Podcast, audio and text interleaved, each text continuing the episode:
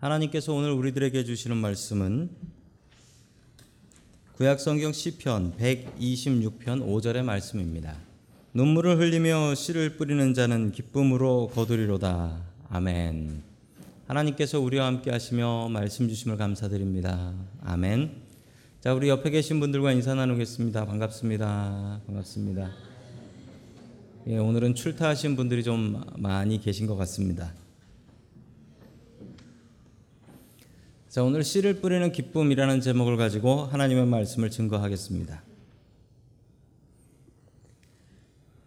시편에 보면 이 시편이 찬송가 모음집입니다. 우리 찬송가도 보시면 아시지만 우리 찬송가는 순서가 그 순서가 장르별로 종류별로 모여 있습니다.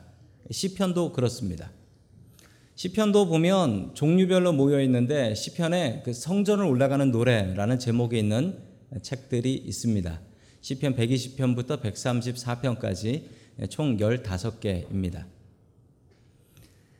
자, 왜 15개냐에 대해서 여러 가지 의견들이 있는데 예루살렘 성전을 올라가는 계단이 15개였다라고 합니다.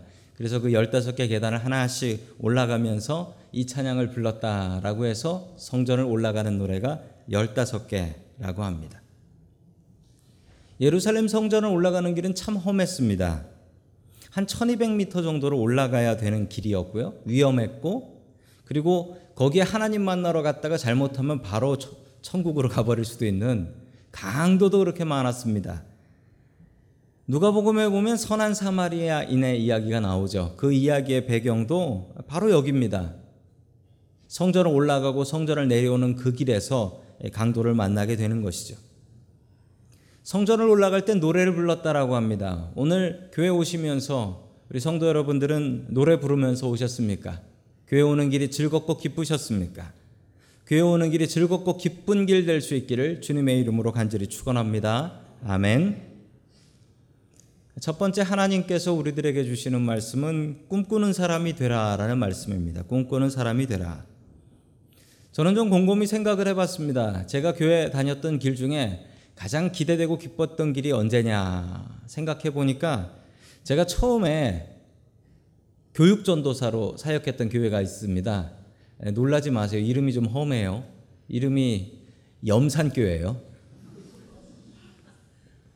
이름이 염산교회예요. 아 얼마나 주위 사람들이 겁을 주든지 처음 가는데 그냥 이름 교회 이름이 염산이라 그래 가지고 그 염리동 산 꼭대기에 있다고 해서 염산교회랍니다. 이름이 참 인상적이었는데 정말 가난한 동네예요. 서울에 이런 동네가 있나 싶을 정도로 가난합니다. 제가 이대 입구 지하철역에서 내려가지고 그 아현동 산, 산꼭대기로 이제 올라갑니다. 여름에 올라가면 얼마나 더운지 몰라요. 그런데 참 감사한 것은 가면서 우리 애들을 만나요. 제가 그때 초등학교 1학년, 2학년을 가르쳤는데 그 아이들이 제 이름 혹은 제 별명을 불러가면서 그 당시 제 별명이 그 애들이 제 저를 이제 전도사님이라고 부르기보다는 동원 참치라고 많이 불렀죠. 이 골목에서 동원 참치 그러면서 튀어나오고 저 골목에서 동원 참치 그러면서 튀어나오고 하여튼 애들이 참 그때 한 애들이 100명 정도 됐었거든요. 그 아이들하고 참 기쁘게 예배드렸던 기억이 납니다. 참 기쁘게. 성도님들이 교회 오시는 길은 기쁜 길이십니까? 왜 기쁜 길이 될까요? 그것은 우리가 기대하는 것만큼 기뻐질 것입니다. 예루살렘 성전에 가는데 기쁜 이유는 그 성전에 가는 길이 너무나 멀고 험했기 때문입니다. 어떤 사람은 일주일을 걸어와야 돼요. 그리고 일주일을 돌아가야 되고 강도도 많고 여리고에서 예루살렘 올라가는 길이 있는데 지금도 여기가 험해요. 그래서 여행객들이 갈 때 꼭 가이드가 이렇게 얘기합니다. 절대 혼자 다니지 말고 그룹으로 가라. 강도 만난다. 지금도 이 길에는 그렇게 강도가 많습니다. 그 험한 길을 올라서 예루살렘 성에 올라와서 예루살렘 성전을 바라보면 그때는 그냥 기쁨에 눈물이 나는 거예요. 아, 안전하게 살아서 성전까지 왔구나. 그들이 그렇게 기뻤던 이유는 성전 가는 길이 가깝고 편해서가 아니라 멀고 험했기 때문에 그들은 더욱더 그 길을 기뻐했던 것입니다. 더욱더 감사할 수 있었던 것입니다. 자, 믿음 중에도 해외파 믿음이 있대요. 손흥민만 해외파가 아니라 저희 교회에도 해외파 믿음들이 있습니다. 해외파가 뭐냐면 이 다리 건너 오시는 분들. 우리는 다리가 강이 아니라 바다거든요. 자, 해외파 믿음 있습니다. 그분들에게 더욱더 기쁨이 넘칠 수 있길 축원합니다. 아멘. 자, 우리 시편 126편 1절의 말씀 같이 봅니다. 시작. 성전에 올라가는 노래 주님께서 잡혀간 포로를 시온으로 돌려보내실 우리는 꿈꾸는 사람들 같았다. 아멘. 이 배경이 언제냐면 바벨론 포로로 붙잡혀 갔을 때입니다. 바벨론 포로로 붙잡혀 갔다가 돌아올 때의 일인데요. 그 당시의 상황은 남유다가 바벨론한테 점령당하고 그리고 예루살렘 성은 무너져고 불탔고 그리고 예루살렘 성전도 완전히 불타서 없어져 버린 그런 상태였습니다. 말 한마디로 이야기하자면 이 당시의 상황은 그냥 절망이었습니다. 이 절망의 상황이 어떤 상황일까요? 성경에 보면 이 절망의 상황에 믿음의 사람들이 하는 게 있습니다. 바로 그게 뭐냐면 꿈을 꾸는 것입니다. 오늘 성경에 나오죠. 우리는 꿈꾸는 사람들 같았다. 꿈은 언제 꿔야 합니까? 꿈은 괴로울 때 꿔야 됩니다. 꿈은 괴로울 때 꿔야 돼요. 저도 가끔 어려운 일 있으면은 잠자기 전에 일부러 좋은 상상들을 많이 해요. 꿈 꾸려고, 꿈 꾸려고. 꿈은 언제 꾸느냐? 절망적일 때 꿔야 합니다. 성경에 나온 꿈의 사람들이 다 그래요. 자, 성경에 꿈꿨던 사람들이 있습니다. 먼저 유명한 사람이 요셉이 있지요. 요셉은 어떤 사람이었습니까? 요셉은 이집트의 종으로 노예로 붙잡혀 갔던 사람이었죠. 그는 꿈을 꿨습니다. 다니엘은 어떤 사람이었습니까? 다니엘은 바벨론에 포로로 붙잡혀 갔던 사람이었죠. 그는 꿈을 꿨습니다. 이 두 사람의 공통점은 무엇이었습니까? 자신의 현실, 자신의 삶은 좌절이었습니다. 그래서 그들은 꿈을 꿨습니다. 우리들의 삶이 어렵고 힘들 때, 좌절이 넘칠 때, 그때 우리가 해야 될 일은 무엇일까요? 그때 우리는 주님 안에서 꿈을 꿔야 합니다. 요셉과 다니엘을 상상해 본다면 그들은 분명히 언어적인 어려움이 있었을 겁니다. 나는 이집트 말을 못하는데, 나는 바벨론 말을 못하는데, 어려서 붙잡혀 갔으니 가족이 얼마나 보고 싶었겠습니까? 가족들 보고 싶어서 밤마다 울었을 겁니다. 그들은 이 좌절의 상황을 주님 앞에 기도로 가져갔고 또한 꿈을 꾸었습니다. 그 꿈을 꾸었을 때 주님 안에서 꾸는 꿈은 분명히 주님께서 이루어 주십니다. 주님 안에서 꿈꾸며 살아갈 수 있길 축원합니다. 아멘. 이스라엘 사람들이 꿈을 꾸었습니다. 나라가 멸망을 했습니다. 주님, 잡혀갔던 포로들이 돌아오게 해 주시옵소서. 아직도 남아있는 포로들이 있으니 그들도 돌려보내 주시옵소서. 이렇게 기도했습니다. 그리고 이 나라를 세워 주시옵소서 기도했습니다. 그러나 그 기도가 응답되지 않는 것 같았죠. BC 586년 남유다가 멸망하고 이스라엘이라는 나라는 완전히 지구상에서 사라졌지만 정확히 200 2534년 뒤 1948년에 이스라엘은 다시 새로운 나라로 거듭나서 지금까지 존재하고 있습니다. 그들의 꿈은 주님 안에서 그들이 꾸었던 그 꿈은 주님께서 분명히 이루어 주신다라는 사실입니다. 자, 우리 3절 말씀 계속해서 같이 보겠습니다. 시작. 주님께서 우리 편이 되시어 큰 일을 하셨을 때 우리는 얼마나 기뻤던가. 아멘. 주님 안에서 꿈을 꾸면 어떻게 되느냐? 이렇게 나옵니다. 주님께서 우리 편 되시어 큰 일을 이루신다. 우리가 주님 안에서 꿈을 꾸면 주님께서 우리의 편이 되시어 큰 일을 이루어 주신다라는 사실입니다. 주님께서는 우리에게 큰 일을 계획하고 계십니다. 우리의 상황이 힘겹고 어려울 때 우리가 해야 될 일은 하나입니다. 바로 주님 안에서 꿈을 꾸는 것입니다. 그러면 주님께서 우리 편 되시어 큰 일을 이루어 주신다. 이 시편을 쓴 기자가 그렇게 고백하고 있습니다. 그리고 역사가 그것을 우리 증명하고 있습니다. 주님 안에서 꿈꾸며 살아갈 수 있기를 주의 이름으로 간절히 축원합니다. 아멘. 두 번째 하나님께서 우리들에게 주시는 말씀은 눈물로 씨를 뿌리라라는 말씀입니다. 눈물로 씨를 뿌리라. 자, 우리 4절 말씀 같이 봅니다. 4절입니다. 시작. 주님 내geb의 시내들에 다시 물이 흐르듯이 포로로 잡혀간 자들을 돌려보내 주십시오. 아멘.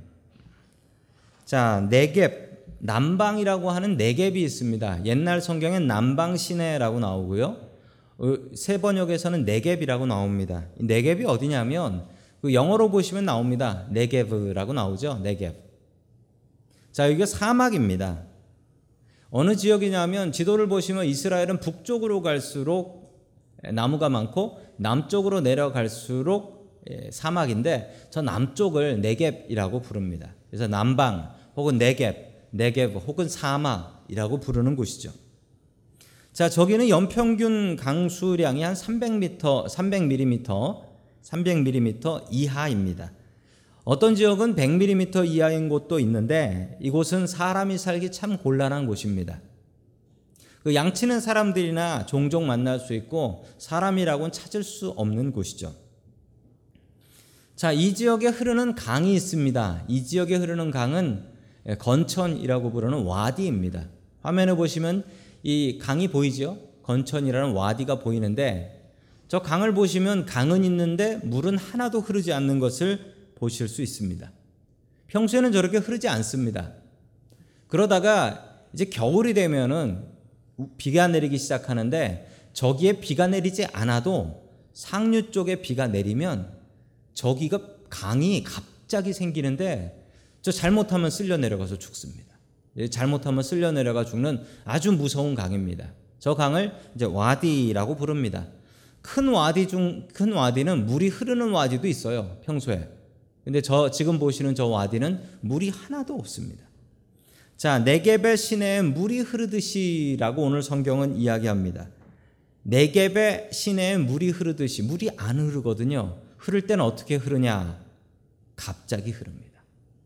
그래서 오늘 이 이야기 네겝의 시내에 물이 흐르듯이라는 말의 뜻은 아무것도 기대할 수 없는 절망적인 상황 속에 하나님께서 갑자기 일을 이루어 주시는 것. 이것을 네겝의 시내에 물이 흐른다라고 설명을 하는 것입니다. 포로로 붙잡혀 갔던 사람들이 도무지 돌아올 것 같지 않았는데 네겝의 시내에 물이 흐르듯이 하나님께서는 그 포로들을 돌아오게 하셨습니다. 아직도 남아있는 바벨론 포로들이 있습니다. 하나님, 네겝의 시내 물이 흐르듯이 아무것도 상상할 수 없고 아무것도 기대할 수 없는 그 상황 속에 주님께서 응답하여 주시옵소서. 인생을 살다 보면은 이런 경험을 하게 됩니다. 네겝의 시내 물이 흐르듯이 아주 절망 속에 있었는데 하나님께서 일하시는 경우를 보게 됩니다. 저희 교회 잔학계나 1년 동안 기도 제목이 무엇이었습니까? 반주자 구하는 것이었습니다. 아시지요? 왕하나 집사님께서 스튜어디스를 하시는데 스튜어디스 일정을 바꿔가며 주의를 지켜가며 반주자 자리를 지켜 주셨었습니다. 얼마나 감사했는지 몰라요.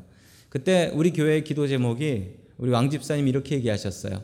아이를 가지면 계속 할 수 있어요. 라고 해서 아이를 갖게 해달라고 기도를 했는데 아까 그 큰 울음소리 들으셨죠? 우리 데이나, 데이나의 큰 울음소리.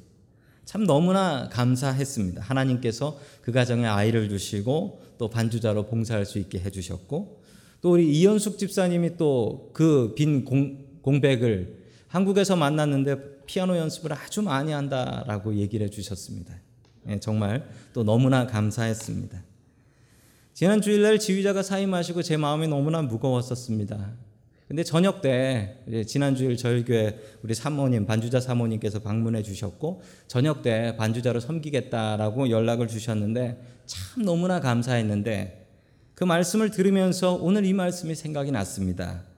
내게 배신에 물이 흐르듯이 우리의 삶 속에 절망이 넘쳐날 때가 있습니다. 소망이 아니라 절망이 넘쳐날 때. 그 상황 가운데 우리는 주님께 이렇게 기도해야 됩니다. 하나님, 내게 배신에 물이 흐르듯이 하나님, 나의 기도를 응답해 주시옵소서. 절망 속에 있고 보이는 것 하나도 없고 어떻게 해야 될지 괴로워하는 그 상황에 저 마른 강에 저 마른 강바닥에 물이 흐르게 하시는 하나님, 내게 배신에 물이 흐르듯이 주여 응답하여 주시옵소서. 성도 여러분들이 하는 기도, 주님 앞에 드리는 기도가 내게 배신에 물이 흐르듯이 응답될 수 있기를 주의 이름으로 간절히 축원합니다. 아멘. 자, 우리 5절 말씀 계속해서 봅니다. 시작. 눈물을 흘리며 씨를 뿌리는 사람은 기쁨으로 거둔다. 아멘. 왜 눈물을 흘리며 씨를 뿌릴까요? 씨를 뿌리는 사람이 기대하면서 뿌려야지. 열매를 기대하면서 뿌려야지. 왜 이 사람은 눈물을 흘리며 씨를 뿌릴까요? 자, 우리가 이스라엘 성지의 상황을 잘 몰라서 이 말씀을 잘 이해하지 못합니다. 한국이나 미국만 해도요, 씨를 뿌리면 어떻게 됩니까? 아, 당연히 나지요. 씨를 뿌리면 당연히 납니다. 그런데 이스라엘에선 그렇지 않습니다. 땅이 너무 나빠서 이 사막 같은 땅이라 씨를 뿌려요. 씨를 뿌려도 바람이 불면 그냥 날아가 버리는 거예요. 그리고 새들이 와서 쪼아 먹지요. 비가 오면 어떻게 될까요? 비가 와도 다 쓸려 내려가요. 그러니 도무지 이것을 감당할 수가 없는 것입니다. 씨앗이 오죽 비쌉니까? 오죽 비싼 그 씨앗을 나가서 뿌리는데 이게 나지 아니할까 염려하여서 이 씨앗이 열매를 맺게 될까? 그게 너무 괴로워서 눈물을 흘리며 씨를 뿌리는 것입니다. 눈물을 흘리며 씨를 뿌리면 기쁨으로 거둘 수 있다라고 성경은 분명히 이야기를 하고 있습니다. 우리가 씨를 뿌립니다. 우리가 복음의 씨를 뿌리고 어떤 분들에게 전도를 합니다. 그런데 정말 눈물 날 때가 있어요. 이거 뿌린다고 되나? 전도한다고 되나? 그래도 뿌려야 됩니다. 왜냐고요? 뿌려야지 거둘 수 있으니까. 뿌리지 않으면 거둘 수 없습니다. 금요일 날 저희 집 사람이 이제 금요 기도에 밥거리를 준비한다고 국제마트에 갔습니다. 국제마트에 가서 제가 딱 마침 차를 세우고 기다려 차에서 기다렸는데 보통 같이 나가기도 하는데 제가 국제마트는 될 수 있으면 잘 가지 않습니다. 왜냐하면 아는 분들이 많아가지고 잘 들어가려고 하지 않아요. 빨리 장 봐야 되면 들어가면 안 됩니다. 차 안에서 앉아 있는데 제가 어디 세웠냐면 그 국제마트에 그 교회 그 CD 있는데 그 앞에 세웠어요. 그랬더니 어떤 여자분 한 분이 그 CD 앞으로 쫙 가시더라고요. 여기저기 이렇게 둘러보시더라고요. 그러면서 제 마음속에는 그래 내 CD 집어라 이 생각을 하면서 내 CD 집어라 이러고 있었는데 아무것도 안 집더라고요. 근데 그 옆에 남편인가 봐요. 옆에 딱 왔어요. 왔는데 그분이 무슨 얘기를 하나 그 차 문을 살짝 내리고 살짝 들었습니다. 들었는데 그분이 뭐라고 얘기했냐면 이랬습니다. 여보, 이 조그마한 샌프란시스코에 교회가 스무 개가 넘어 그러더라고요. 맞습니다. 샌프란시스코에는 교회가 약 30개 정도가 있습니다. 왜 약이라고 이야기를 하냐면 저도 교회 연합회 회장했지만 여기 교회 몇 개 있는지 몰라요. 왜 모르냐면 생겨요 또 생기고 또 문 닫아요. 생기고 문 닫아요. 생기고 문 닫아요. 하도 이런 일이 반복되니까 교회 숫자가 몇이다라고 얘기 못해요. 그냥 약 30개다라고 이야기를 하죠. 통계에 이런 통계가 있습니다. 교회가 개척해서 3년 살아남는 확률이 20%라고 합니다. 교회가 새로 생기고 살아남는 확률이 20%, 즉 다섯 개가 생기면 3년 뒤에 한개 남고 망한다. 문 닫는다라는 얘기입니다. 참 감사한 건 저희 교회가 77년에 세워져서 지금 41년째가 되고 있습니다. 41년 동안 있었던 목사 중엔 제가 제일 오래 있었다라고 합니다. 그러면서 드는 생각이 제가 교회에다가 무슨 일을 했는가, 어떤 공이 있는가 생각해 보니 별로 공은 없는 것 같습니다. 그러면서 제 머릿속을 스쳐갔던 분, 가장 저희 교회에 큰 공을 세운 분은 누군가 생각해 보니 예, 누구일까요? 예, 이분입니다. 돌아가신 박영순 원로 목사님. 왜 저분이냐고요? 저분이 씨를 뿌렸으니까. 그 씨가 썩을 수도 있지만 그 씨를 뿌렸으니까요. 제일 고생 많이 하신 분이시니까요.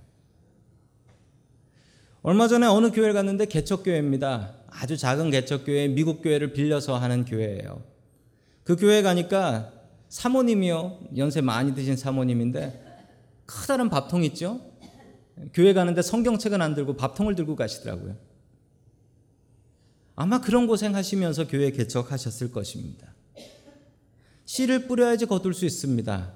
그 뿌린 씨 덕분에 어떻게 되었습니까? 지금 우리 교회가 이 자리에 있고 저희 교회를 통해서 목회자 된 분들이 그렇게 많아요.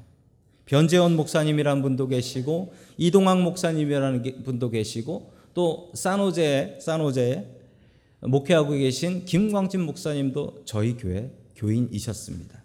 수많은 분들이 그리고 어떤 분들은 대학교 총장까지 되신 분도 있어요. 작은 신학교에 총장까지 하시는 분도 계십니다.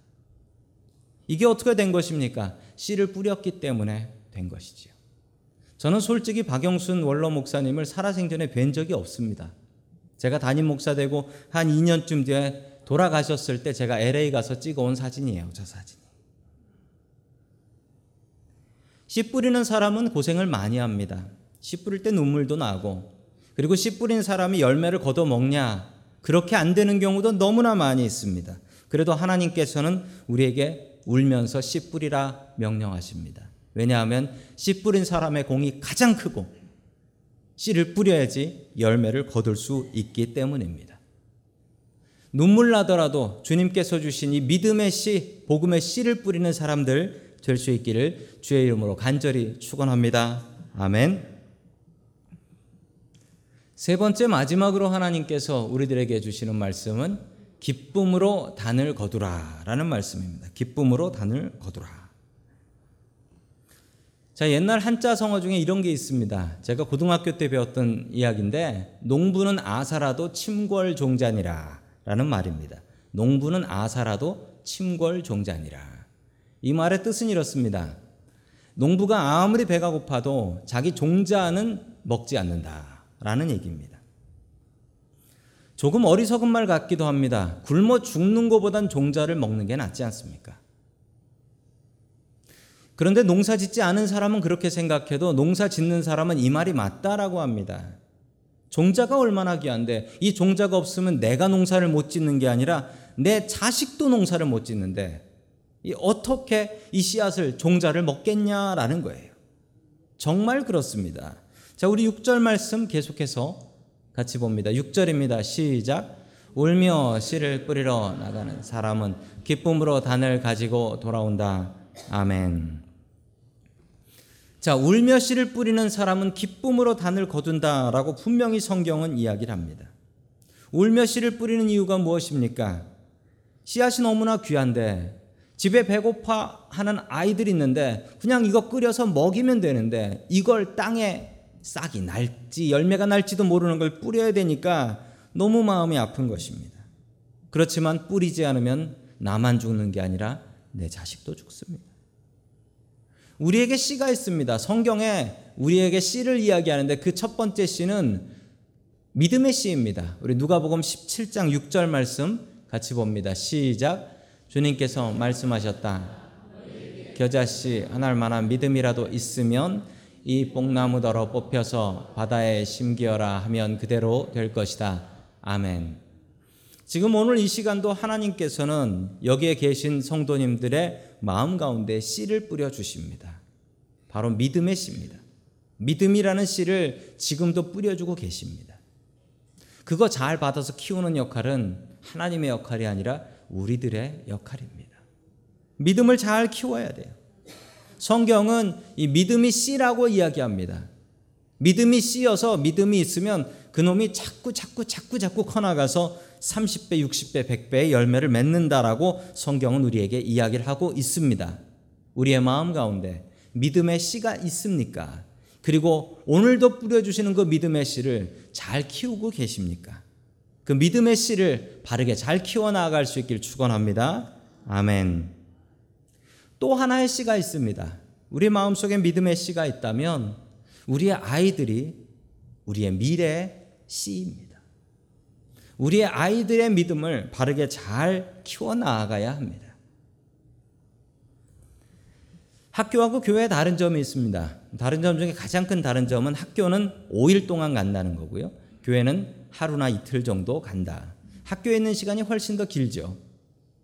고등학생쯤 되면 아침에 학교 가가지고 저녁 때 운동 다 끝나고 오면 해 지고 나서 들어오더라고요.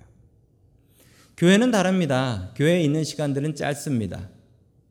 아이들이 학교에서 받는 수업 시간은 깁니다. 근데 교회에서 예배드리는 시간은 겨우 한 시간입니다. 아이들이 공부를 잘하길 원하시죠. 아이들이 공부를 잘하려면 부모님들의 역할이 참 중요합니다. 그런데 그보다 더 중요한 것은 아이들이 큰 믿음 갖게 하기 위해서는 부모님들의 역할이 더욱더 중요하고 크다라는 사실입니다. 저는 어렸을 때부터 교회 생활을 꾸준히 했습니다. 태어났을 때부터 계속 교회를 다녔습니다. 저에게 영향을 준 목사님들 참 많이 있습니다. 근데 그분들의 가르침보다도 더욱더 기억나는 것은 저희 부모님의 믿음에 대한 가르침들이었습니다. 저희 부모님은 어, 말로 가르치지 않으셨습니다. 왜냐하면 배운 게 별로 많지 않으셨기 때문입니다. 저희 어머니께서 제가 초등학교 때 저를 어디에 데려가셨냐면 여의도 순복음교회에 금요 철야기도에 저를 데려가셨습니다. 말도 안 되는 얘기예요. 왜 말이 안 되는 줄 아세요? 저는 토요일 날 학교를 가거든요. 근데 저희 어머니께서 저를 금요 철야에 데려가셨어요. 그럼 전 졸죠. 기도하다가 졸아, 졸았습니다. 그리고 토요일 날 학교를 갑니다. 그럼 어떻게 될까요?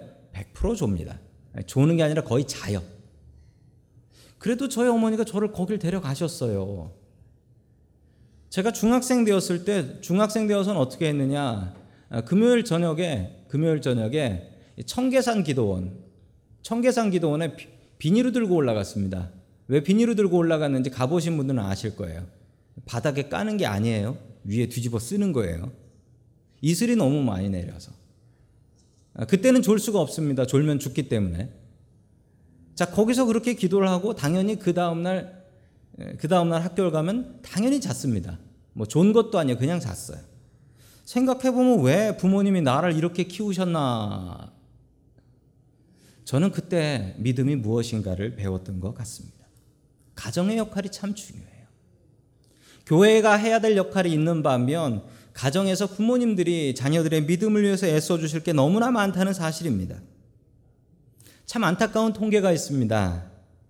이민교에서 나오는 통계인데요. 고등학교를 졸업하면 아이들이 한 80% 정도가 교회를 떠나버린대요. 왜냐하면 대학을 간다고 멀리 가버리니까. 멀리 가서 교회를 떠나버린다는 겁니다. 멀리 가서 교회를 다니느냐? 안 간다는 거예요. 차가 없어 못 가요.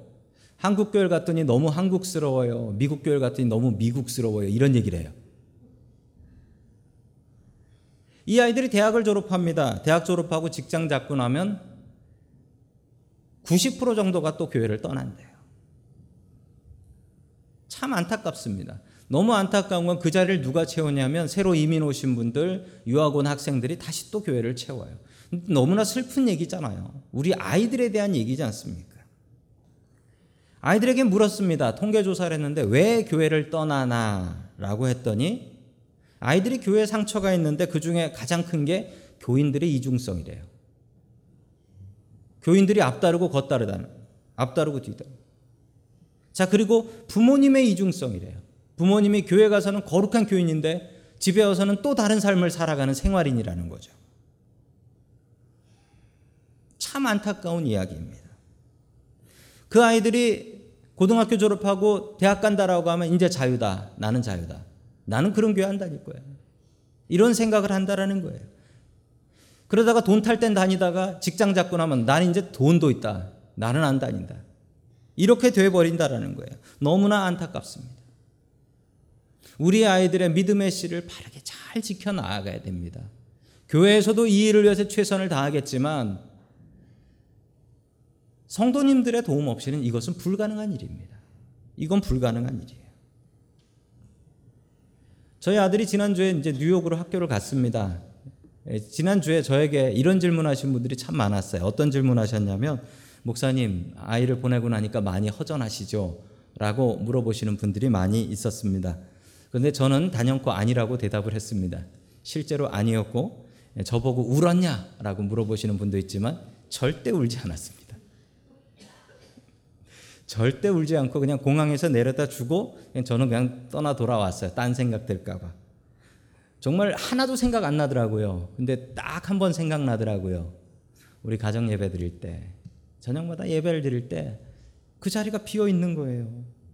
그게 그때 가슴이 너무 아프더라고요. 그래서 아들한테 연락을 했어요. 떨어져서 같이 가정 예배 못하지만 일주일에 한 번은 무조건 기도 제목을 보내달라. 내가 우리 가족이 너를 위해서 기도하겠다. 지금 앉아 계신 성도님들 중에는 아이가 집에 있어서 집에 가면 더 잘 예배 드려야지. 믿음으로 지도해야지. 이렇게 생각하시는 분들도 계실 것이고 나는 아이가 이미 커서 나갔는데 라고 안타까워 하시는 분도 계실 겁니다. 안타까워 할 필요 없습니다. 자녀들에게 이렇게 얘기하십시오. 내가 너를 위해서 기도하고 있다. 다른 얘기 필요 없습니다. 내가 너를 위해서 기도하고 있다.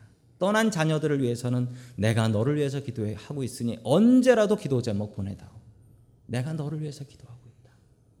내가 기도밖에 너를 도울 게 없다라고 아이들에게 이야기하십시오. 아이들의 믿음의 씨 지켜야 되지 않습니까? 우린 이렇게 살다 죽더라도 아이들은 믿음 지키고 살아야지 될 거 아닙니까? 아이들하고 천국에서 만나야 되지 않겠습니까? 이 믿음의 씨 지키기 위해서 최선의 노력을 다해야 합니다. 노르웨이에 가면 스발바르 종자 보관소라는 곳이 있습니다. 노르웨이에서도 가장 북쪽, 북극에 가장 가까운 곳입니다. 아, 이름이 욕 같아요. 그렇지만 욕은 아닙니다. 자, 노르웨이 쪽에 있는 이 북극입니다. 2008년에 생, 새로 만든 종자 보관소입니다. 저기에 전 세계에서 전 세계에서 4만여 종의 4만여 종의 종자들 씨를 저기다가 보관해요. 한국도 저기다가 씨를 보관해 달라고 씨를 보냈습니다. 그래서 한국에 있는 식물들의 씨도 저기에 보관되고 있습니다. 얼마나 잘 만들었냐면 저기 소행성이 부딪히거나 정전이 돼도 200년 동안 영하 18도를 유지할 수 있대요. 자, 그리고 핵폭발, 테러, 지진, 질병 이런 것에도 안전하다라고 합니다. 자, 왜 저런 것을 만들었을까요? 그 만든 이유가 이렇습니다. 전 세계 전염병이 돌아서 쌀이 다 죽어버렸어. 그러면 어떻게 남은 사람들이 먹고 살 수 있겠냐? 전 세계 핵폭탄이 다 터져버렸어요. 그래서 모든 식물이 다 오염돼 버렸어요. 그러면 어떤 씨를 갖고 먹고 살 수 있겠냐? 그래서 만든 것이 저 종자 보관소입니다. 2008년 동안 2008년부터 10년 동안 보관하고 있습니다. 저기에 있는 씨는 심지도 거두지도 않습니다. 그냥 보관만 하고 있습니다. 만약의 때를 위해서. 만약의 때를 위해서 보관하고 있는 거예요. 실제로 있었던 일입니다. 2차 세계대전 때 저런 종자 보관소가 소련, 러시아에 있었습니다. 러시아의 파블로브 연구소에서 씨앗을 보관하고 있었는데 그때 마침 전쟁이 났죠. 1939년에 있었던 일입니다. 전쟁이 나서 모든 보급물이 다 끊어져 버렸습니다. 그리고 긴 겨울이 지나고 저 연구소에 가서 사람들이 어떻게 살아있나라고 가보니까 연구원 6명이 모두 다 죽어 있더래요. 그것도 굶어 죽어 있더래요. 굶어 죽었는데 그들은 굶어 죽을지언정 자기들이 보관하고 있던 씨는 단 한 개도 먹지 않았습니다. 먹고 살아도 될 텐데 그들이 보관했던 것은 무엇입니까? 뿌리지도 않고 거두지도 않았지만 그들은 씨를 보관했습니다. 우리에게 이 믿음의 씨가 있습니까? 우리의 마음이 이 믿음의 씨를 보관하는 곳입니다. 핵폭발이 있어도 테러가 있고 지진이 있고 질병에 걸려도 버텨낼 수 있는 그 믿음이 우리의 마음 속에 있습니까? 이 믿음 온전히 유지하고 지켜나가며 살아야 되겠습니다. 우리 성도님들의 가정은 어떻습니까? 그 가정이 믿음 보관소입니까? 믿음을 보관하는 곳이 되고 있습니까? 세상이 다 멸망했다 할지라도 우리 집에 있는 그 믿음 갖다가 살릴 수 있는 그 믿음이 여러분들의 가정 속에는 있습니까? 우리 교회를 다시 한번 생각해 봅니다. 이 샌프란시스코에 이 한국 사람들이 모여 있는 이 교회가 어떤 의미가 있을까요? 우리 교회는 믿음을 보관하는 곳이 되어야 됩니다. 세상이 망해지고 미국 크리스찬들의 믿음이 잘못되어질 때 우리의 믿음으로 세상을 살릴 수 있는 그 믿음이 우리 교회에는 있습니까? 우리는 믿음을 보관하는 사람들이 되어야 됩니다. 기쁨으로 씨를 뿌리십시오. 눈물 나더라도 씨를 뿌리고 기쁨으로 뿌렸을 때 그 단을 기쁨으로 거둘 수 있다라고 성경은 우리에게 분명히 이야기하고 있습니다. 오늘 말씀 의지하여서 늘 이 믿음의 씨를 뿌리는 씨 뿌리는 기쁨이 우리들 가운데 넘칠 수 있기를 주의 이름으로 간절히 축원합니다. 아멘.